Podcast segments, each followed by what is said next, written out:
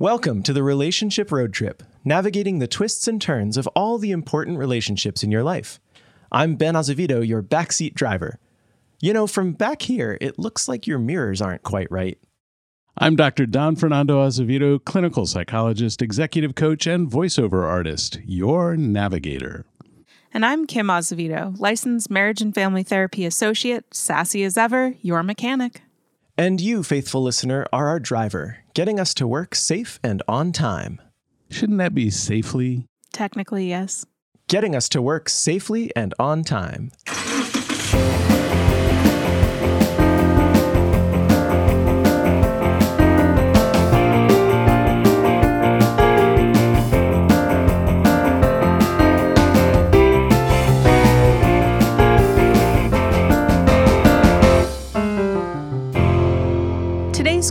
Is by Elaine Welteroth. Every boss I've ever had has challenged me, pushed me, believed in me, and led by example. Last week, we did a quick overview of the kinds of relationships you might expect to encounter in a working environment. This week, we'll get up close and personal with your boss. Maybe too up close and personal. First off, what is a boss? Who are we talking about here? Me, I'm the boss. You're not my boss. I'm everyone's boss. Yeah, Kym was born on uh, National Bosses Day, so she's been baby boss ever since. For our purposes, a boss is someone who directs your work and controls your paycheck. The emphasis on controls your paycheck. It's always a power relationship, even if both parties don't want it to be, because of the control of the paycheck. It can be cooperative and collaborative, even with that power differential, and it can also be dictatorial and difficult. It really depends on the two people and how they work together. What about if you're an entrepreneur or uh, a freelancer or in other ways self employed? Then who is your boss? Then the customer is your boss because ultimately they control your paycheck. They either return and buy stuff from you or they don't. But entrepreneurs love to say, I'm my own boss. Sure, I, I, used to say that too until I realized that I am at the mercy of every one of my customers. Hmm. I can be my own boss all day long, but if they don't return, I don't get to pay for my mortgage and my car payment and gas and food. For you though, do your your customers don't really direct your work? Well, in a way that they do. So my patients come in and they set the problem statement and then the goals. Hmm. So they've directed my work. Well, our quote of the day suggests a positive relationship with a boss. Kym, what are some ways to create and maintain that? Hey, surprise. It is focused on communication and talking with no your way. boss. Wait, you have to talk to your boss? Right. I mean, I just want a boss to come challenge me and believe in me. I Why mean- do I have to talk to him? How, how are they going to challenge you? Put up Well, their, they demand something and then I silently acquiesce. oh, so they said something to you. They Well, I don't have to communicated. talk to them. so they dictate your entire life, Yes, but All they're right. nice. but they're nice. Kym, Kym, how do how do we keep and maintain real good relationships going? Uh, so, a lot of communication. Uh, obviously, that's talking about the expectations and the priorities that are in the workplace and being responsive, right? So, you got to keep your boss updated on your progress as you work towards meeting deadlines and your commitments. And this this goes for maybe you're running late on a commitment and you need to communicate, "Hey, something came up and I am running late on this or this job is taking longer than I expected and here's why," right? And explaining this isn't just me failing as a employee. This is the factors that are going into what's happening with my my job. I have I have a couple questions here. I think that last thing you talked about is really taking that kind of personal responsibility for your own work and deadlines is really difficult for a lot of people. I don't know if if you have any suggestions for that. It's definitely partially the the trust with the boss, right? That they'll believe you that you're not just making up excuses. So another one of those is looking at your your history, the data of your work as an employee. Are you constantly calling in on Friday saying, "Oh no, I can't come into work because I'm sick," so you can start your weekend early, or are you calling out Monday because you're hungover from partying all weekend? And Oh, if no. that's if that's a consistency, yeah, you might lose the trust of your boss. But if you show that you are a trustworthy employee and you are consistently doing your job, and then when something comes up, your boss is more likely to believe that this is an anomaly to your work because fundamentally in the past you have been doing your work correctly. Right. Your dog can't eat your homework every time. Correct. If it is a chronic thing, also explaining to them, you know, maybe there's a reason why. Do you have a sleep disorder and that's why you can't get into work before 10? You don't have to go into super details, but explaining that there's a medical condition or some form of reason for a behavior shift. The other thing I wanted to talk about was I think there's a, a fine line between communicating well with your boss and talking about deadlines and priorities and all of that and feeling micromanaged if there's that expectation for over communication. Do you have any thoughts about how to ride that line? Because I think it's very important to communicate a lot, but I can understand that sometimes that feels like being micromanaged, and most people don't like that. You're right. And it is a fine line, and it also depends on the individual. That's part of communicating with your boss and saying, you know, once a week meetings are great, or, you know, once a month is better for me. And here's the way that works in this dynamic. It also depends on the type of job that you have, obviously. But understanding your connection with your boss and understanding your connection with your own work. Does your job require weekly meetings? If it does, how are you going to show up to those? Because it is a requirement of your job. Maybe you feel micromanaged, but that's also on you to address why. Why do you feel micromanaged by this when it's an expectation of your job? And a lot of that has to do with how the boss does that. If there are no degrees of freedom, I've been told what to do and now I'm being told how to do it at every step. That's what most people define as micromanagement. And that's that's just not good communication between the two folks and not good trust. So how do you fight micromanagement? The first is to develop a better trusting relationship. That means you need to be reliable, credible, approachable, and your boss is much more likely to trust you and back off, uh, particularly if you're less self oriented and more team oriented. That's the way that you take personal responsibility on your end to improve the relationship, showing that you are a trustworthy individual. It's hard because some bosses, they're not ever going to back off. And then, you know, you got to tweak your job, find another job, do something different.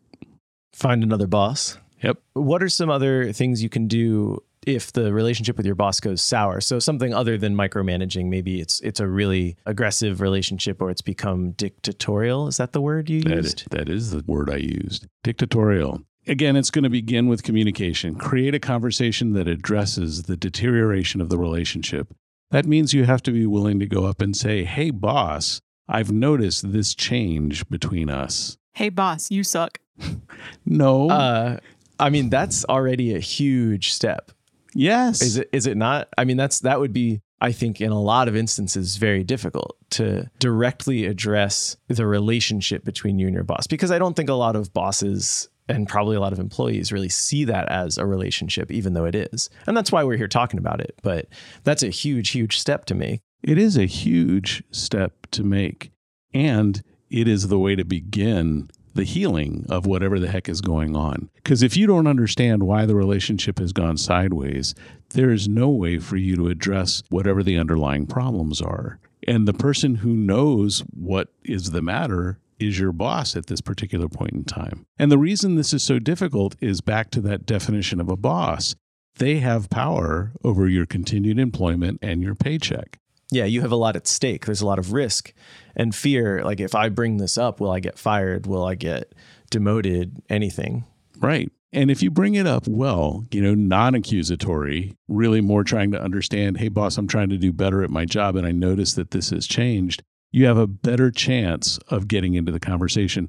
Now, it's only a better chance because there are people out there who just don't want to have this conversation, you know, and that could be your boss. Listen first to understand your boss's point of view. Let them tell you about the effect you have had on them or on the company. When you go to talk to your boss about this, plan what you want to say so that you can succinctly state your point of view. Here's how I'm seeing A pro things. pro pro tip on that one. Really, anytime you need to have a significant conversation with someone, plan what you're going to say ahead of time. it almost certainly won't go the way you planned it, but it at least helps you frame up some of those thoughts so that you're not just reeling with the possibilities of things you could say. Sounds like you speak from experience there, Ben. I mean, I don't think that I have a very frequent big significant conversations that I would do this for. You definitely script and rehearse your phone calls. I have definitely I've scripted and rehearsed a phone call before, sure. I have definitely had meetings with work stuff where I've planned out what I wanted to say or thought through the meeting ahead of time. I just I think it's a good strategy if it's a significant conversation. If you know that there's likely to be emotion involved, Right. and that there's a lot, or at least there's the perception of a lot being at stake. Yeah, I was going to say if there's maybe like an expectation of high emotions, it's really good to have either a list or, you know, when I was going through a lot at a previous job, I wrote a whole letter and I just sat there and read it to them because I didn't know how to express what I was trying to say well in a moment. I needed to sit with it 1st But we are also in no way, shape, or form saying that this is an easy conversation to initiate or have. You know, On either is, side. yeah, this is horrifying and really intimidating to have these types of conversations, but it's also well worth having these conversations because you get the opportunity, hopefully, to seek a solution. And and that actually brings me to the next point in this. So when when your bosses talked about their point of view and you have stated your point of view, resist jumping to conclusions or solutions. Really sort through those points of views to discover what are the needs on either side so that you understand all of the needs that are present in this situation. Once those needs are identified, then seek a solution together that addresses all of the needs, both people's needs. That's how you're going to get real movement towards a healthier, better relationship. It takes discipline not to jump to conclusions. It takes discipline not to have instant, easy solutions. What do you think about not even necessarily trying to get to a solution in that meeting? Because you can always follow up. And I'm thinking about a situation where, you know, the boss says, Well, I really need you to be doing X. And you're thinking, I don't want to do X. That's not what I came here to do. That's not like a thing that I'm willing to do. But you don't necessarily want to just say that right out in the meeting because maybe you want to think about it a little bit. Maybe a variation of X is something you'd be willing to do, but you need that time. And so, uh, what do you think about not necessarily having this all start to finish? You know, you've again, this is a big conversation. There's a lot of emotion and energy in here. You've you've summoned up the courage to go say to your boss, "Hey, our relationship is is struggling. What can we do about it?" Is there room to have follow up meetings about that? I think that's a great idea, Ben. But the thing that I would suggest is write down the needs that you've identified. Actually, write it down. Don't try and remember it because the second you walk out of the room, you'll have this emotional letdown that will also help you forget a lot of the details. So, write down the needs that you've identified, agree that this is the right list. Each person takes one and say, hey, let's get back together again tomorrow or a couple of days from now having thought about these needs and have some ideas that we can brainstorm with one another about ways to approach this. Awesome. That's a highly evolved problem solving mechanism. I love it. Thank you. I consider myself to be highly evolved.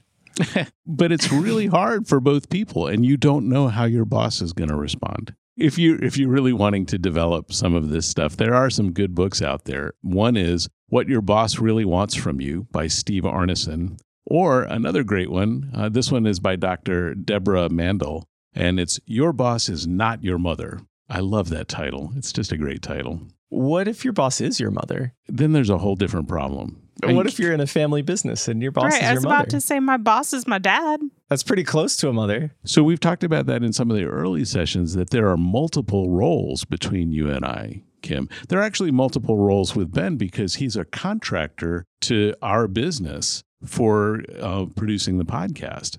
We but were, he's highly evolved, so it's fine. we were mostly sassing you on the title, but sure.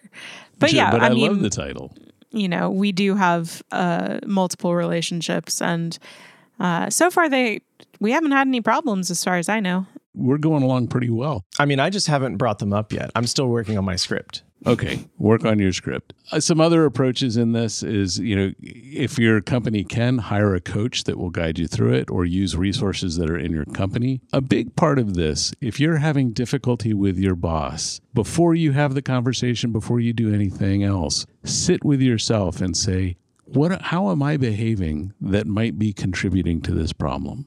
Do some personal reflection because if you stop and think about it, there, you may be doing things that are not in your best interest and not helpful to the company. And that takes taking personal responsibility.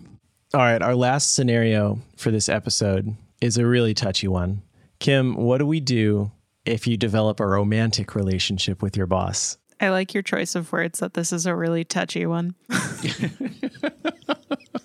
well, if you develop a romantic relationship with your boss, I mean, I don't know since I've never had a romantic relationship with my boss. There are other people on this podcast who have that experience, but there are a lot of aspects to that. It could be fine. We can hope that it would be fine, but there are a lot of statistics, there's a lot of research that shows that this can ruin your credibility. It can put a challenge on your employment at the company. So, statistics show that one in four companies actually have written or verbal policies that restrict office romance. So, you actually put your career, your job at risk if these are written documentations. It also, you know, we have research showing that romantic relationships with your boss, most people tend to regret it because it either ruins the job relationship in general or ruins the job itself, usually leading to termination or leading to the desire to quit.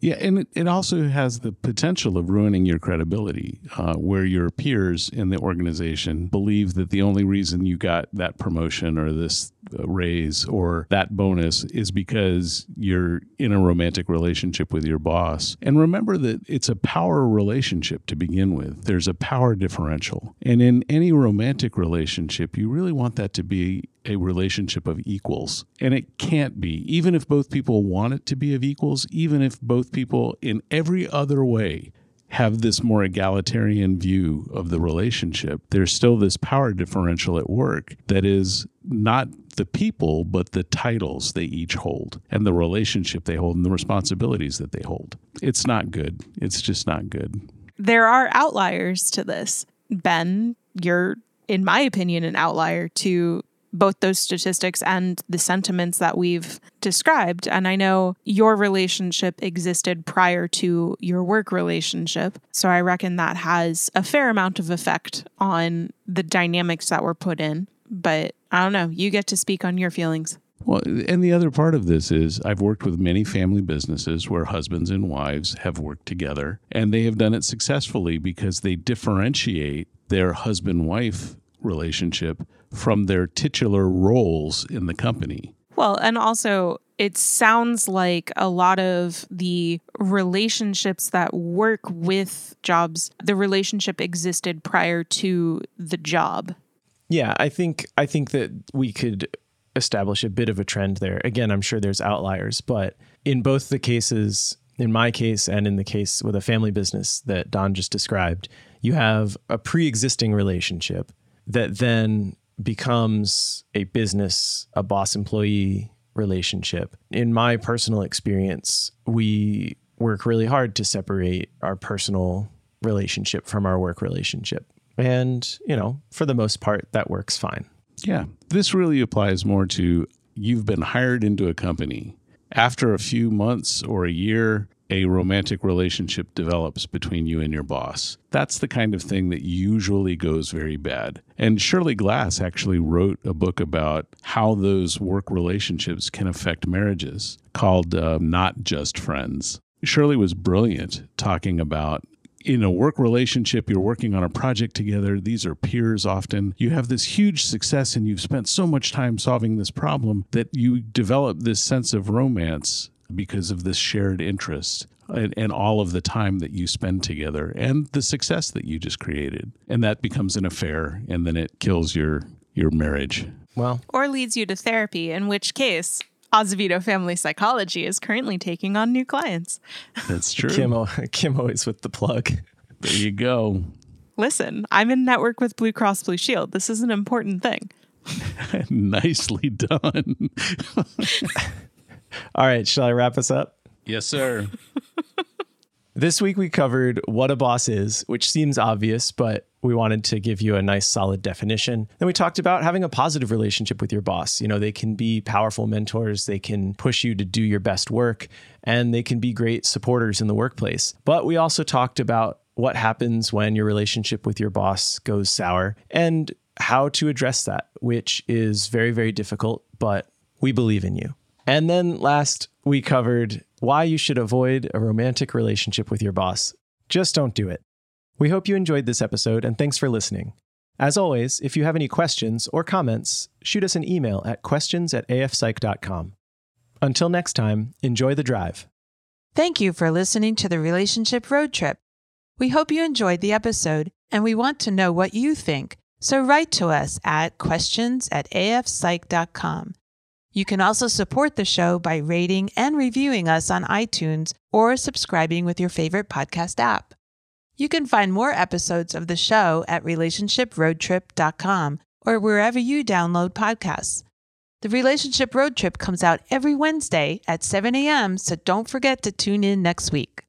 The Relationship Road Trip is brought to you by Azevedo Family Psychology, where they are dedicated to helping you create a life worth celebrating. You can learn more about their services at azevedofamilypsychology.com. This podcast is produced by Bear Cave Audio. Bear Cave Audio provides a range of audio services from original composition to podcast recording and editing. To learn more, go to bearcaveaudio.com or email ben at bearcaveaudio.com. Until we meet again, may the road rise up to meet you. May the wind be always at your back, and may the sun shine warm upon your face.